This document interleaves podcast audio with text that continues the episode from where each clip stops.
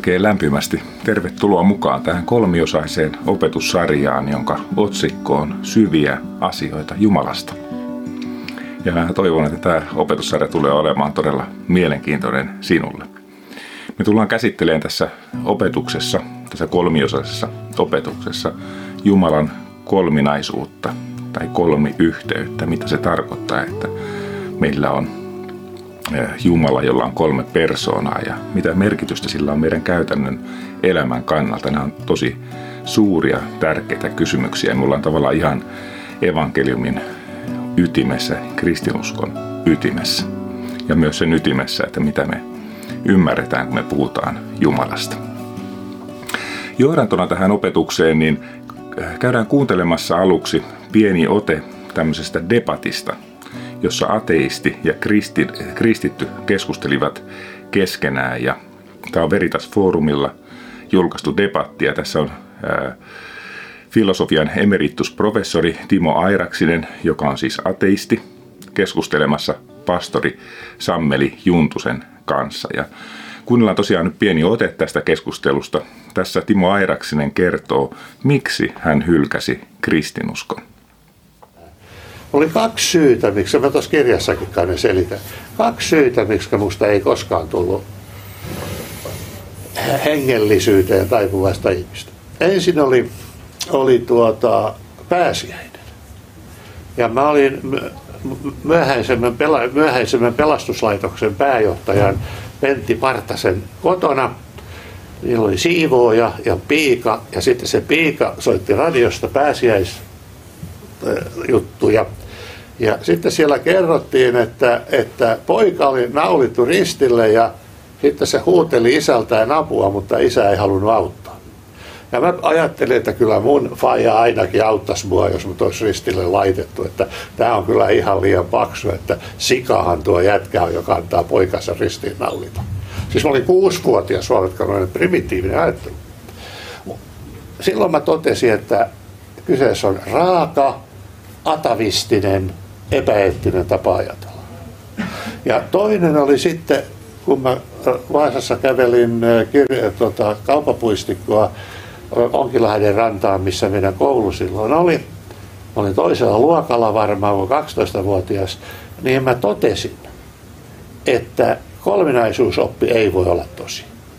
Yksi ei voi olla kolme. Eikä mikään looginen kommervenkki voi vakuuttaa mua siitä, että että kolme on yksi.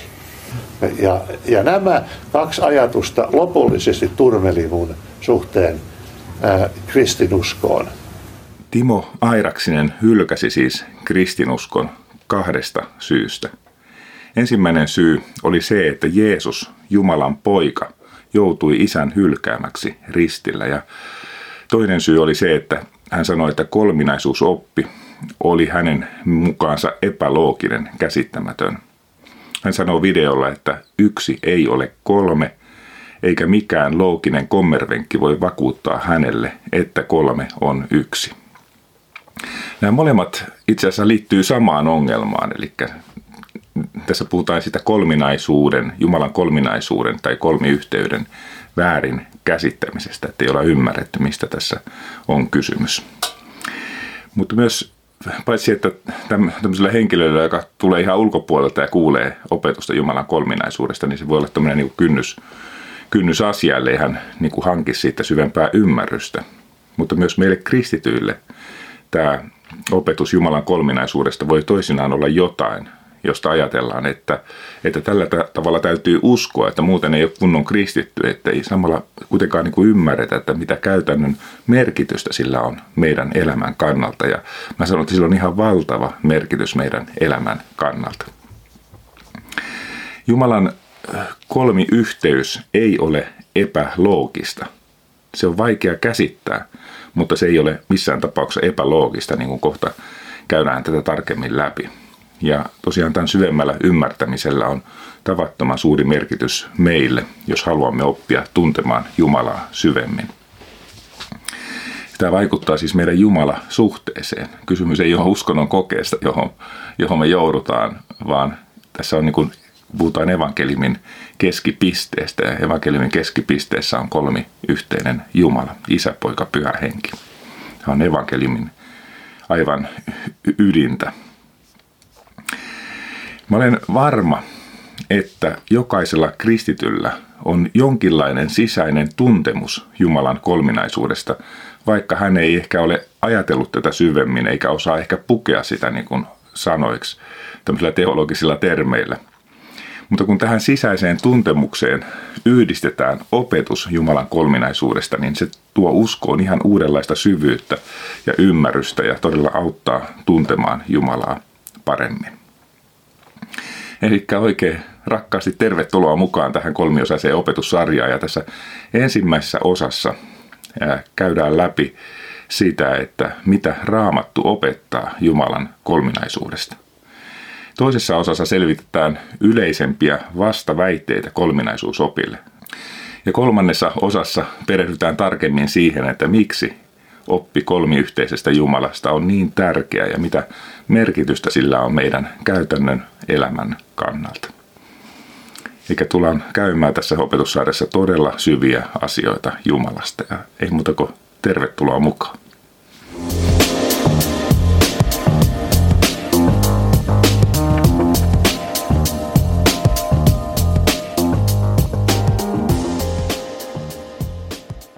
Tällä kertaa meidän on siis tarkoitus perehtyä raamatun opetukseen Jumalan kolminaisuudesta. Ensinnäkin voidaan sanoa niin kuin raamatusta ja raamatun opetuksesta Jumalasta, että tämä raamatun ilmoitus Jumalasta on progressiivista. Vanhassa testamentissa meillä on jo välähdyksiä Jumalan kolminaisuudesta, mutta Uudessa testamentissa tämä tulee todella selkeästi esille ja siksi keskitymme tässä Uuden testamentin opetukseen. Kolminaisuusoppia on kritisoitu siitä, että ettei sanaa kolminaisuus tai kolmiyhteys tai kolmiykseys, nämä on kaikki termejä, mitä käytetään tästä aiheesta. Että näitä sanoja ei löydy raamatusta ja tämähän pitää paikkansa. Että tätä sanaa ei siis todella löydy raamatusta tai näitä sanoja, mutta vaikkei itse sanaa kolmiyhteys tai kolminaisuus löydy raamatusta, niin Raamatusta löytyy kuitenkin se todellisuus, mitä tällä sanalla kolminaisuus kuvataan. Eli kolminaisuusoppi on järjestelmällinen tiivistelmä raamatun opetuksesta. Usein kolminaisuusopin käsittelyssä käydään läpi myös vanhojen, varhaisten kirkkoisien käsityksiä tästä aiheesta, mutta tässä opetuksesta meidän on tarkoitus ö, pitäytyä vain raamatun opetuksessa tästä asiasta. Eli lähdetään liikkeelle määrittelemällä se, että mitä kolminaisuusopilla tarkoitetaan ja sen jälkeen tutkitaan yhdessä, löytyykö raamatusta perusteet tälle opetukselle tai tälle opille. Klassisen kristinuskon neljä Jumalan kolminaisuutta koskevaa vakuutusta on ensinnäkin, että on yksi ja ainoa todellinen ja elävä Jumala. Tämä on niin kuin ensimmäinen näistä. On vain yksi Jumala. Toinen vakuutus on, tämä yksi Jumala on ikuisesti olemassa kolmessa persoonassa, isä, poika ja pyhä henki.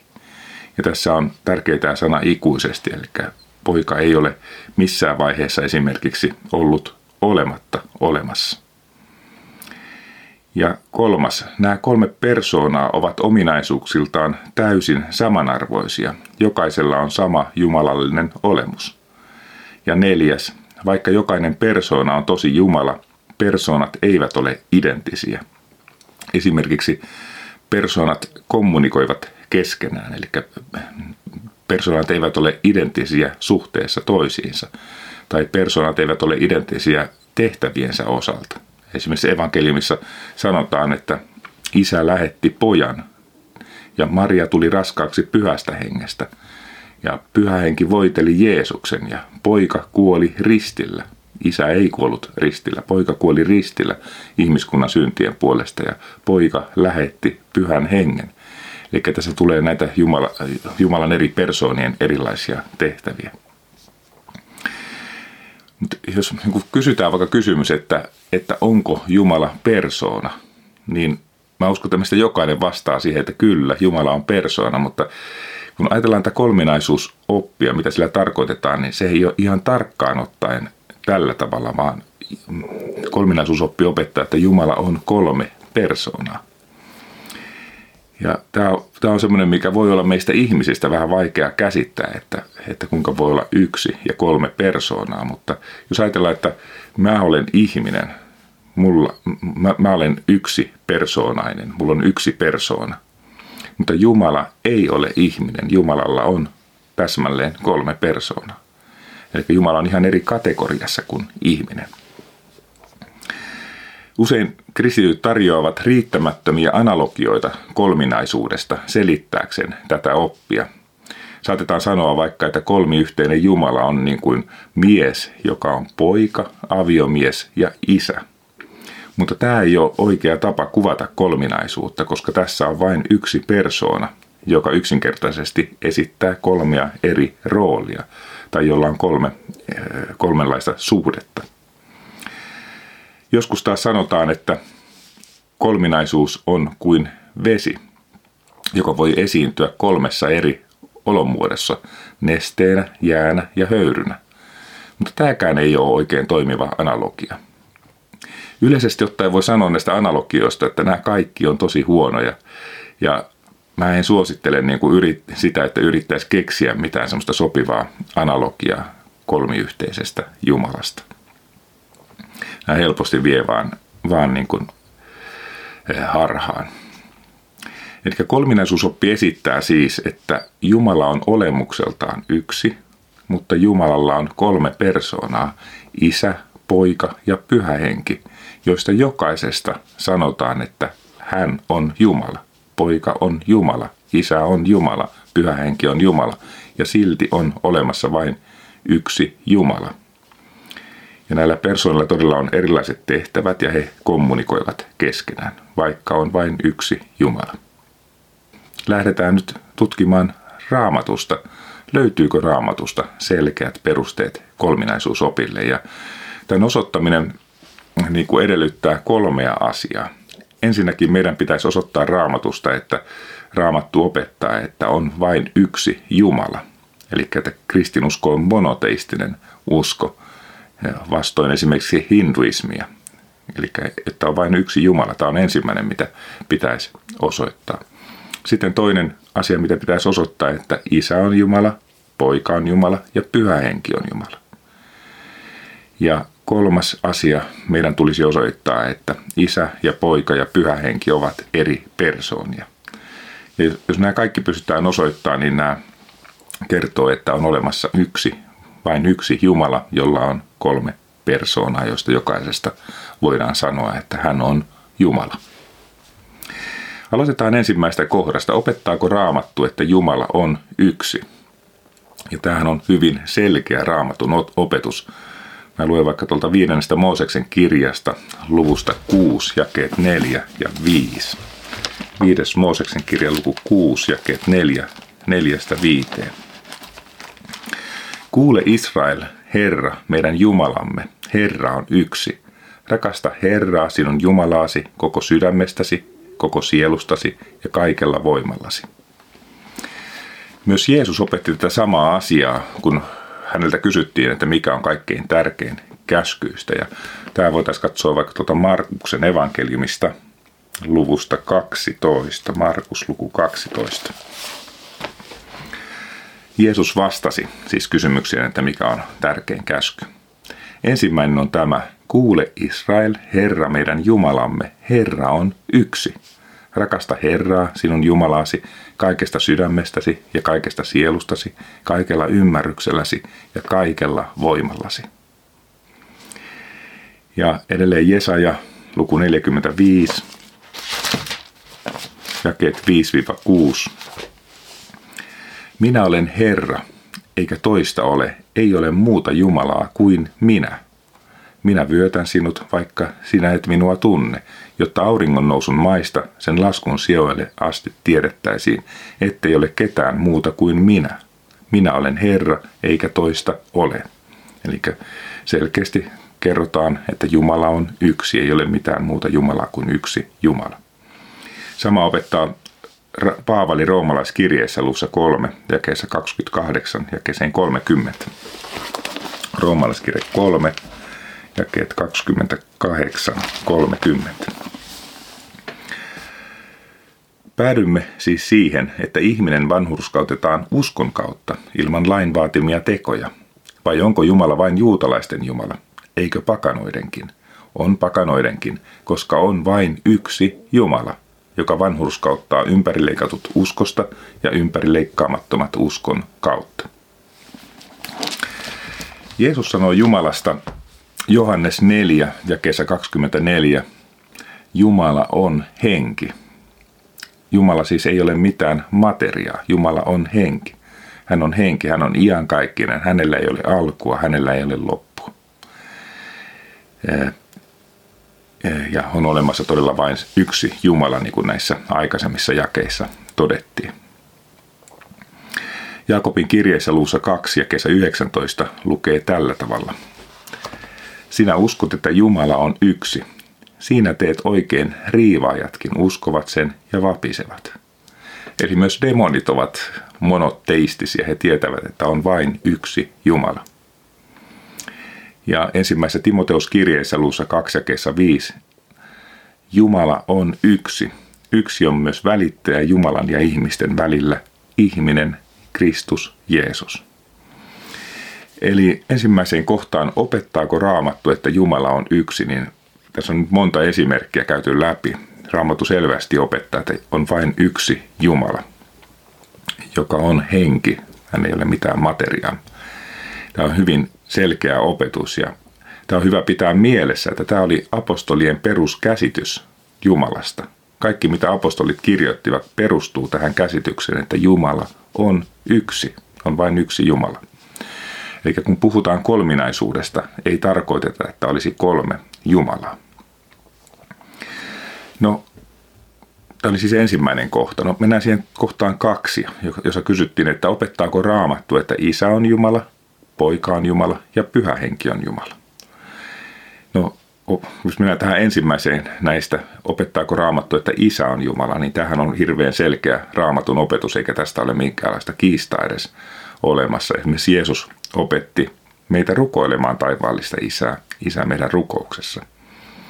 Ja yleisesti ottaen, kun raamatussa puhutaan Jumalasta, tarkoitetaan useimmin isää.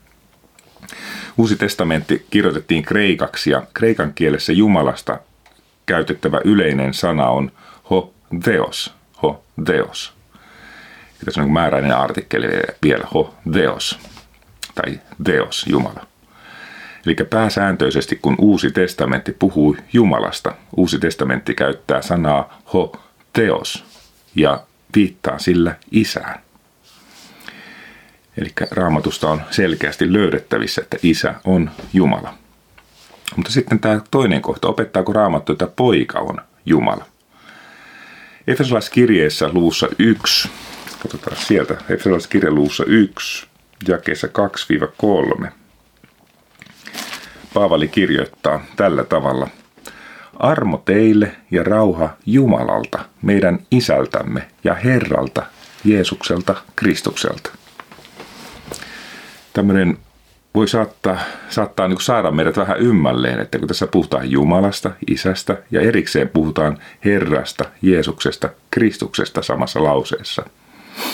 Ja kreikan kielessä tosiaan, niin kuin jo mainittu, Jumalasta käytetään termiä teos ja Jeesuksesta termiä Kyrios, joka on käännetty suomen kielellä siis Herraksi. Ja tämä Herra-sana, jota käytetään usein raamatussa Jeesuksesta, saattaa kuulostaa meistä epäselvältä, koska meillä Herra-sanaa voidaan käyttää niin kuin monessa muussakin merkityksessä. Vaikka yleisesti puhutaan miehestä, voidaan sanoa vaikka, että eräs Herra kysyy sinua, tai vanha arvokas Herra, tai nuori Herra. Eli tämä sekoittaa helposti sitä, että mitä me luetaan raamatusta. Mutta uudessa testamentissa tämä Herra, eli Kyrios kreikan kielellä, tarkoittaa Jumalaa. Uuden testamentin kirjoittajat ottivat sanan vanhan testamentin muinaisesta kreikankielisestä käännöksestä Septua Kintasta, joka oli laajassa käytössä apostolien aikaa. Ja tässä Kyrios-sanaa käytetään siis viittaamaan Jumalaa, Jahveen. Näin kun Uuden testamentin kirjoittajat viittasivat Jeesukseen, he eivät yleensä käyttäneet sanaa ho teos, koska se olisi viitannut isään. Eli tämä oli hirveän nokkela tapa heiltä niin kuin kertoa, että Jeesus on Jumala, vaan he käyttivät sen sijasta sanaa Kyrios, koska he halusivat kuitenkin osoittaa, että Jeesus on Jumala, mutta Jeesus ei ole isä. Eli tämä oli tosi nerokas tapa tuoda esille tämä asia. He kuitenkin siis tarkoittivat, että Jeesus on Jumala, kun he käyttivät tätä Kyrios-sanaa hänestä. Ja tämä näkyy hyvin siinä, miten äh, apostolit sovelsivat vanhan testamentin Jahveen viittaavia tekstejä Jeesukseen. Esimerkiksi Joelin kirjassa lukee luussa kolme ja kesä neljästä viiteen. Aurinko muuttuu pimeydeksi ja kuu vereksi ennen kuin Herran päivä tulee, se suuri ja pelottava, mutta jokainen, joka huutaa avuksi Herran nimeä pelastuu. Hebrean kielessä raamatussa tämä vanhan testamentin sana, joka huutaa avuksi Herran nimeä pelastuu, niin tämä Herra-sana on Jahve. Mutta kreikankielisessä Septuakintassa tämä sana on käännetty sanalla Kyrios. Ja nyt Paavali ottaa tämän tämän kohdan ja kirjoittaa roomalaiskirjeessä luussa 10 ja kesä 13. Sillä jokainen, joka huutaa avuksi Herran, nimeä pelastuu. Eli sillä jokainen, joka huutaa avuksi Kyrios, nimeä pelastuu. Ja, eli tässä selvästi niin Paavali ottaa tämän vanhan testamentin kohdan ja sitten Septuakintan käännöksiä käyttää tätä viittaamaan Jeesukseen. Ja tämä oli alkuseurakunnan uskon tunnustus. Jeesus on Herra. Jeesus on Jumala. Tämä oli siis se, mitä alkuseurakunta uskoi Jeesuksesta. Ja kuitenkin muistetaan koko ajan, pidetään tarkasti mielessä, että, että alkuseurakunta uskoi, että on olemassa vain yksi Jumala. Ensimmäisessä korintolaiskirjeessä luussa 1 ja kesä kahdesta kolmeen Paavali kirjoittaa, Tehän tiedätte, että kun olitte pakanoita, teitä vietiin harhaan johdettuina mykkien epäjumalien luo. Siksi teen teille tiettäväksi, ettei kukaan, joka puhuu Jumalan hengessä, sano, Jeesus on kirottu. Kukaan ei myöskään voi sanoa, Jeesus on Herra, ää, muuten kuin pyhässä hengessä. Eli kukaan ei voi sanoa, että Jeesus on Kyrios, Jeesus on Jumala, muuta kuin pyhässä hengessä ehkä vaatii pyhän hengen ilmoituksen ihmiselle, että ihminen tajuaa sen hämmästyttävän asian, että Jumala tuli ihmiseksi. Jeesus on Jumala. Ensimmäisessä korintolaskirjeessä luussa 16 ja kesä 22 Paavali kirjoittaa tällä tavalla. Jos joku ei pidä Herraa rakkaana, hän olkoon kirottu. Maranata, eli joka tarkoittaa siis Herramme tule. Tämä Maranata on arameaa ja se kuvastaa alkuseurakunnan varhaista rukousta, Herramme tule. Tässä siis rukoiltiin Jeesusta ja puhuteltiin Jeesusta Jumalana. Voisimme kääntää tämän Tule Jumalamme. Ja ensimmäisessä korintolaiskirjeessä jakeessa, ää, luussa 8 ja kesä 6 Paavali kirjoittaa tällä tavalla. Meillä on vain yksi Jumala. Tässä Paavali käyttää sanaa teos Isä. Hänestä on kaikki ja me olemme häntä varten. Ja on yksi Herra, tässä Paavali käyttää sanaa Kyrios, Jeesus Kristus. Hänen kauttaan on kaikki, niin myös me. Eli tässä puhutaan isästä teos ja Herrasta, Kyrios, Jeesuksesta. Ja molempia kuvataan kuitenkin samalla tavalla. Isästä sanotaan hänestä on kaikki ja Jeesuksesta hänen kauttaan on kaikki. Raamatun selvä opetus on siis, että Jeesus on Jumala. Mutta raamatun kirjoittajat käyttivät Jeesuksesta sanaa Kyrios, Herra, sen erottamiseksi, että Jeesus ei ole isä, kun taas isää viitataan yleensä sanalla ho, teos. Ho on siis määräinen artikkeli, jota ei ole meidän suomen kielessä, mutta englanninkielessähän, englanninkielestähän se on tuttu, se on niin kuin the. Ja, mutta ho-artikkeliahan ei aina tietenkään kirjopin sääntöjen mukaan käytetä tämän teossanan esillä, edellä, että jos on vaikka, että on vain yksi Jumala, niin jos on yksi Jumala, niin silloin ei käyttää sitä ho-artikkelia tässä edellä. Nämä on tämmöisiä normaaleita kieliopin sääntöjä. Katsotaan sitten erästä tosi mielenkiintoista kohtaa Hebrealaskirjeestä luvusta 1 kestä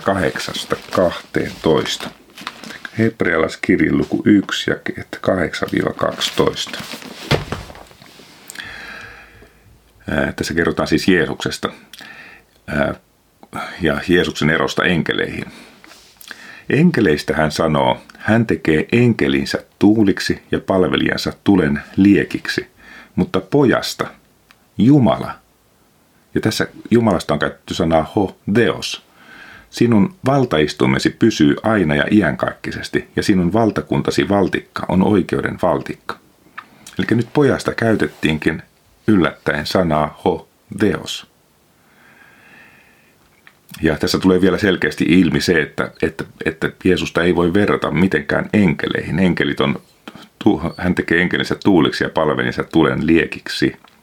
Mutta pojasta hän sanoo Jumala, ho, Deos.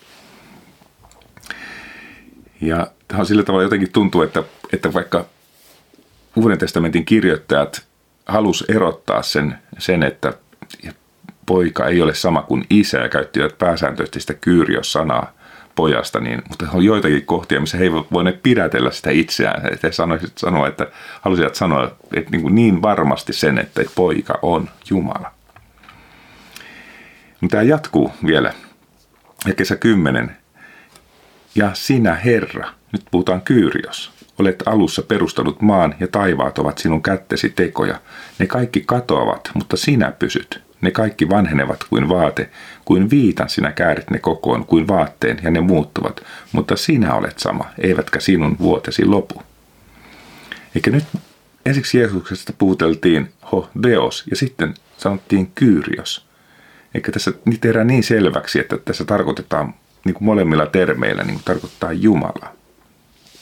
Ja tässä on vielä tätä huikeita asioita, että sinä Herra, sinä Jeesus olet alussa perustanut maan ja taivaat ovat sinun kättesi tekoja.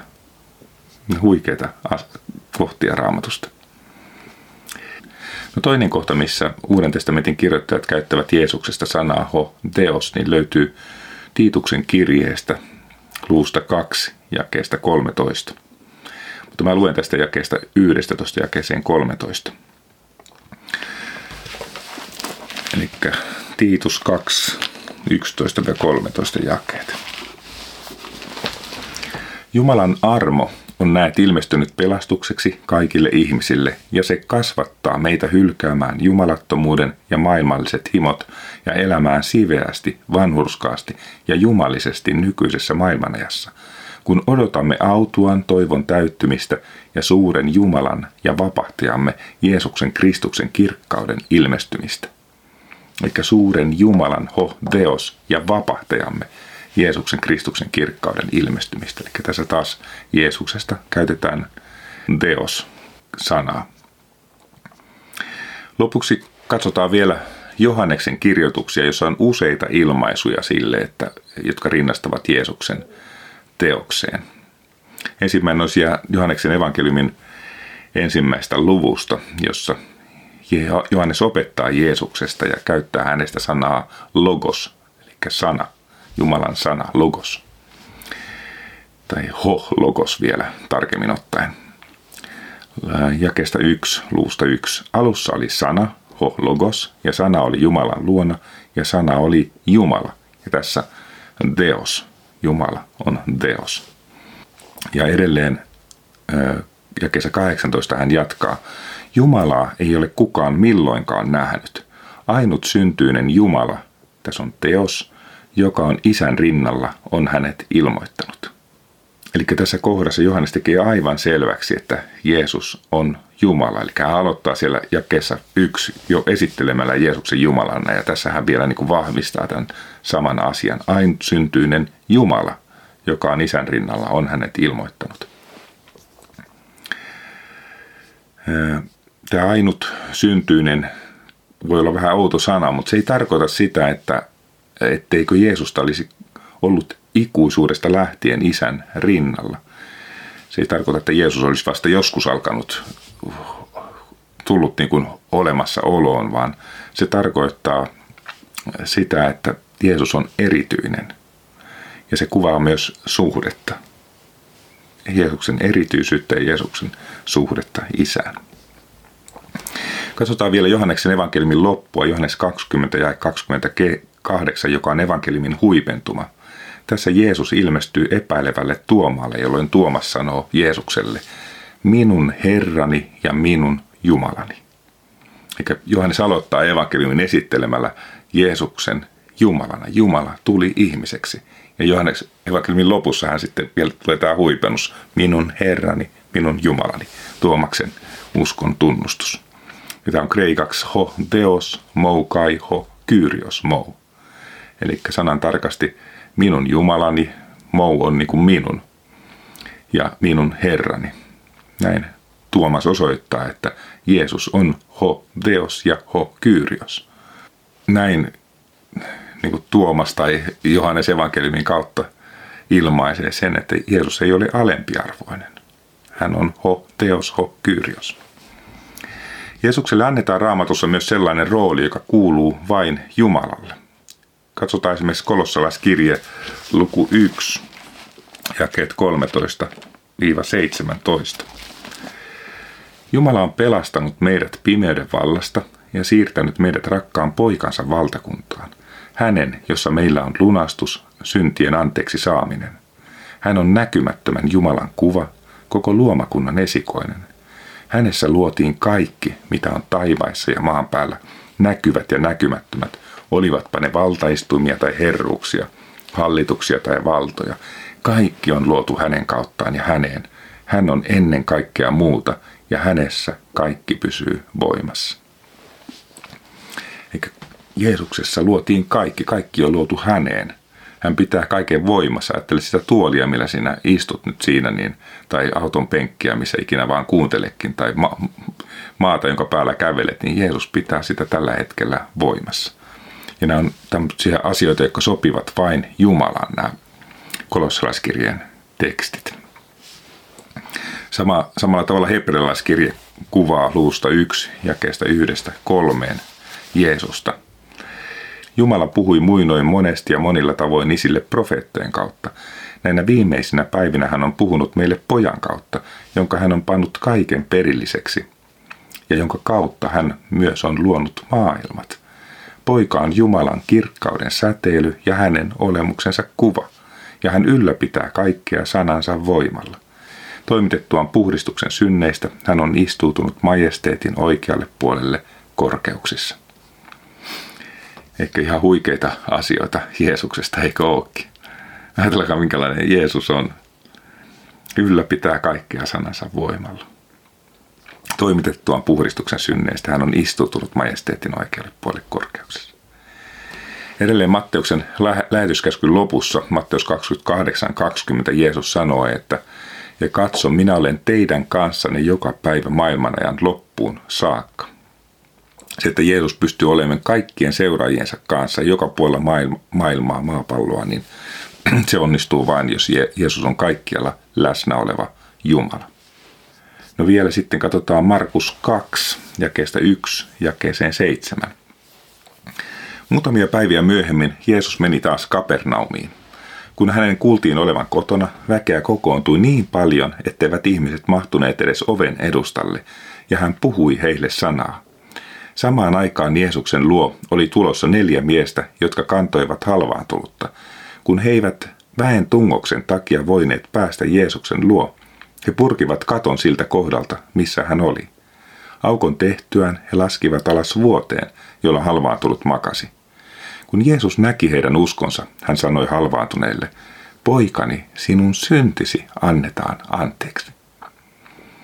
Mutta siellä istui muutamia kirjanoppineita ja he ajattelivat sydämessään, kuinka tämä näin puhuu, hän pilkkaa Jumalaa. Kuka muu kuin Jumala yksin voi antaa syntejä anteeksi? Eikä he tiesivät, että vain Jumala voi antaa synnit anteeksi. Ja kun Jeesus antoi synnit anteeksi, hän osoitti olevansa Jumala. Katsotaan vielä yksi kohta. Toinen korintolaiskirjan luku 5 ja 19. Sillä Jumala oli Kristuksessa ja sovitti maailman itsensä kanssa, eikä lukenut ihmisille heidän rikkomuksiaan, ja hän uskoi meille sovituksen sanan. Tästä käy selvästi ilmi, että Kristus, joka sovitti maailman synnit, oli Jumala. Eikö niin? Jumala oli Kristuksessa ja sovitti maailman itsensä kanssa. Edelleen Jeesus sanoi, että minä annan henkeni lampaiden edestä, Johannes 10.15, ja Isä rakastaa minua, koska minä annan henkeni ottaakseni sen takaisin, Johannes 10.17. Eli Jeesus on siis kaikki valtias Jumala, joka hallitsi myös ristiinnaulitsemisen tapahtumia täydellisesti. No sitten voidaan kysyä, että kuinka iänkaikkeinen Jumala voi kuolla ristillä, mutta Jeesuksesta on tärkeää ymmärtää, että kun Jeesus syntyi tänne maan päälle, niin Jeesus tuli todelliseksi ihmiseksi.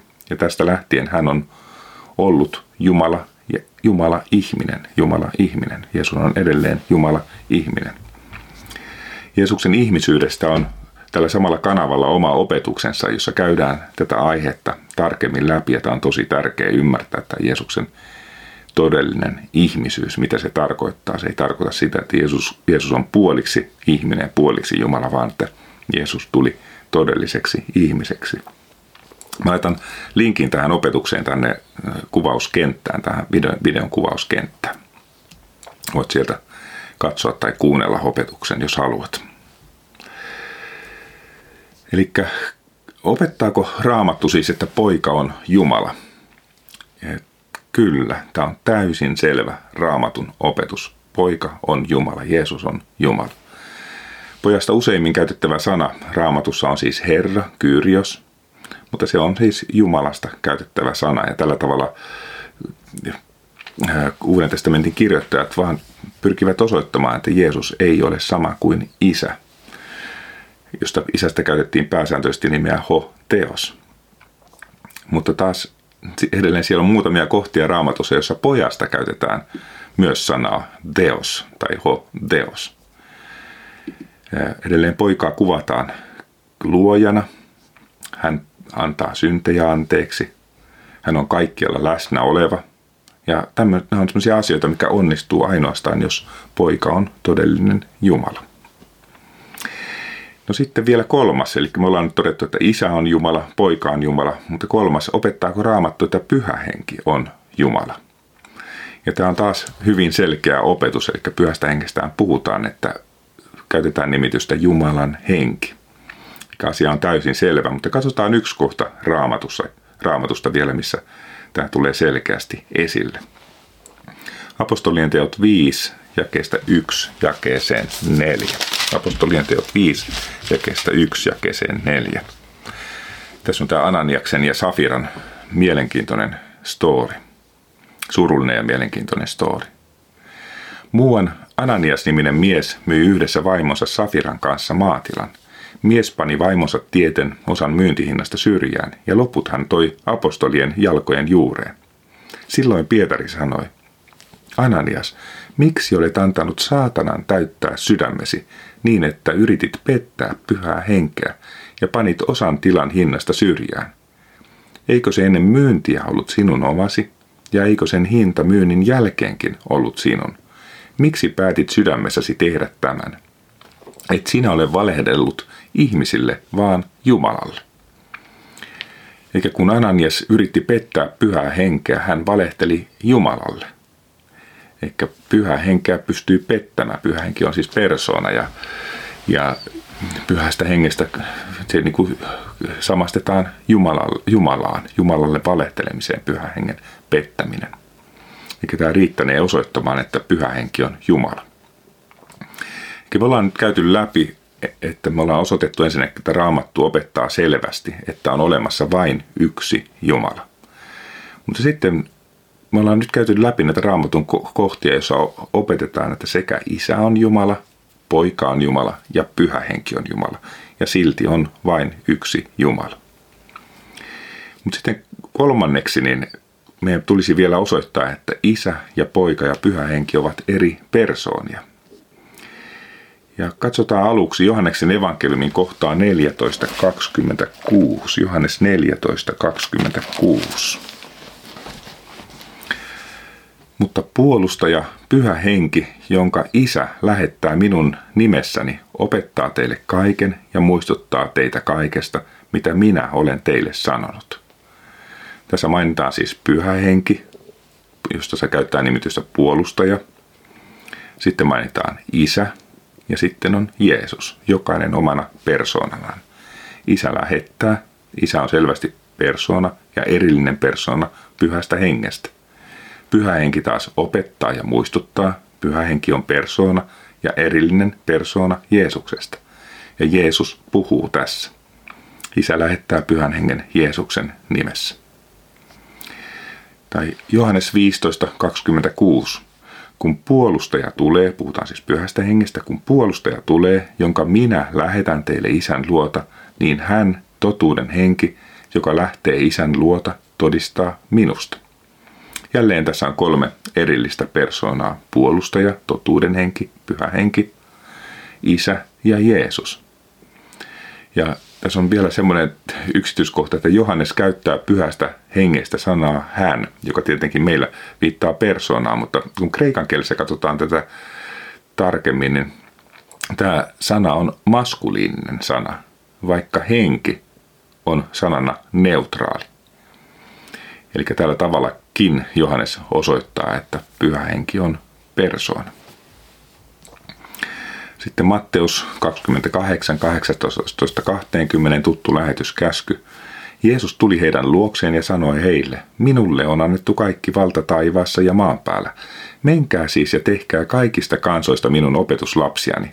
Kastakaa heidät isän ja pojan ja pyhän hengen nimeen – ja opettakaa heitä pitämään kaikki, mitä minä olen käskenyt teidän pitää. Ja katso, minä olen teidän kanssanne joka päivä maailmanajan loppuun saakka. No ensinnäkin Jeesuksella on kaikki valta, tästä hän puhuttiin jo aikaisemmin, ja vain Jumalalla voi olla kaikki valta. Tämä, että hänellä on annettu valta, niin kuvastaa kolminaisuuden keskinäistä suhdetta. Mutta edelleen tässä on, niin kuin mainitaan, isä ja poika ja pyhä henki, kolme eri persoonaa mainittu samassa jakeessa ja puhutaan kastamisesta nimeen, ei nimiin. Eli kysymys on ykseydestä, vaikka erikseen mainitaan isä, poika ja pyhä henki. Sitten katsotaan vielä tuommoinen toinen korintolaiskirje, luku 13 ja 13. Herran Jeesuksen Kristuksen armo, Jumalan rakkaus ja pyhän hengen osallisuus olkoon kaikkien teidän kanssanne. Eli jälleen tässä mainitaan isä, poika ja pyhä henki samassa jakeessa. Eli nämä muutamat kohdat, mitkä käytiin läpi, riittänevät osoittamaan, että isä ja poika ja pyhä henki ovat eri persoonia.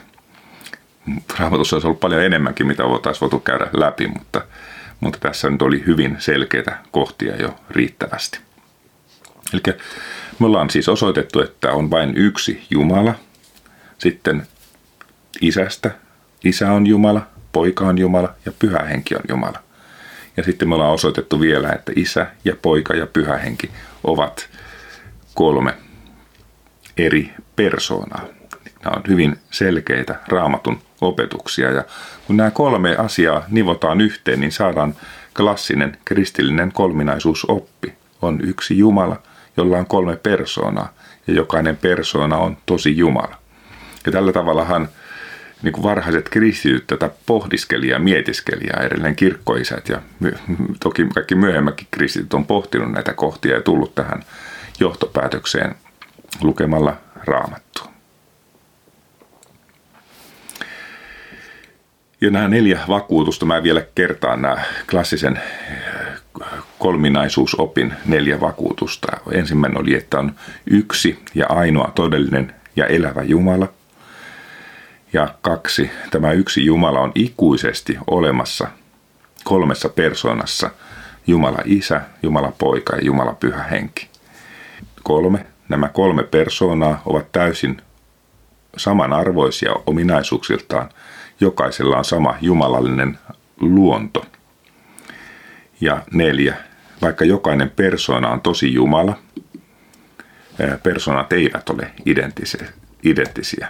Me aloitettiin tämä opetus kuuntelemalla emeritusprofessori Timo Airaksisen selitystä sille, miksi hän hylkäsi kristinuskon. Ja hän hylkäsi kristinuskon kahdesta syystä. Ensimmäinen syy oli se, että Jeesus joutui isän hylkäämäksi ristille ja toinen oli se, että kolminaisuusoppi oli hänen mukaansa loogisesti käsittämätön. No nyt me olemme todenneet ensinnäkin, että kolminaisuusoppi ei ole epälooginen. Se on vaikea, mutta se ei ole loogisesti mahdoton oppi. Se ei tarkoita, että numero kolme olisi sama kuin numero yksi, vaan sillä tarkoitetaan, tarkoitetaan, että on olemassa yksi Jumala, jolla on kolme persoonaa. Ihmisellä on vain yksi persoona, mutta Jumala ei ole ihminen. Jumala on eri kategoria täysin kuin ihminen. Hänellä on täsmälleen kolme persoonaa, isä ja poika ja pyhä henki. Edelleen on hyvä muistaa, ja vielä mä sanoisin tästä näin, että tämä vielä on, niin kuin, kun mennään siihen viimeiseen opetukseen, niin tämä, tämän merkityksen ja tämän, sen niin kuin ymmärtämisen, että minkä takia tämä on niin valtavan tärkeä asia, niin se merkitys niin kuin korostuu. No edelleen on hyvä muistaa, että itse kaikkivaltias Jumala tuli ihmiseksi pojassaan Jeesuksessa Kristuksessa ja sovitti meidän synnit kuolemalla ristillä ihmiskunnan syntien puolesta. Ja tämä on valtava rakkauden osoitus Jumalalta. Paavali kirjoitti tästä, Jumala oli Kristuksessa ja sovitti maailman itsensä kanssa.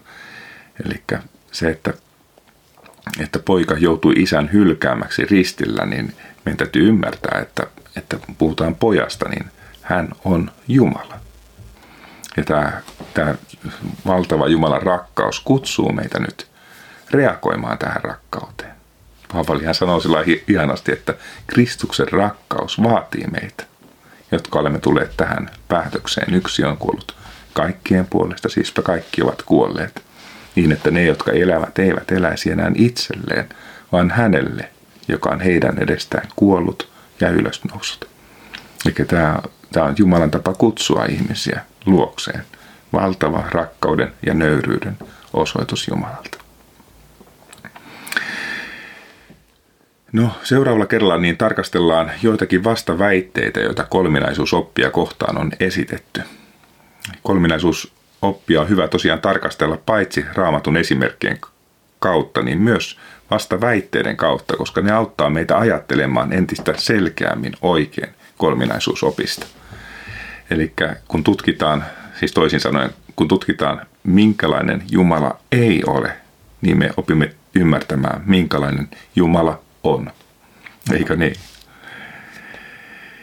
Ja edelleen, jos me kohdataan henkilöitä, jotka eivät ymmärrä Jumalan kolmiyhteyttä, kolminaisuutta, niin me voidaan ehkä auttaa heitä pääsemään syvempään Jumalan tuntemiseen. Ja jos ajatellaan, että vaikka sun luokse tulee henkilö, joka ei usko kolminaisuusoppiin ja perustelee kantaansa Johanneksen evankeliumin 14. luvulla, jossa Jeesus sanoo, että minä menen isän tykö, sillä isä on minua suurempi. Niin mitä sanoisit tällaiselle henkilölle? Mutta palataan tähän ja moniin muihin asioihin sitten seuraavalla kerralla. Oikein lämpimästi tervetuloa myös siihen seuraavaan jaksoon mukaan. Ja Siunatkoon sinua, meidän rakas ihmeellinen Jumala, Isä, Poika, Pyhä Henki. Moi.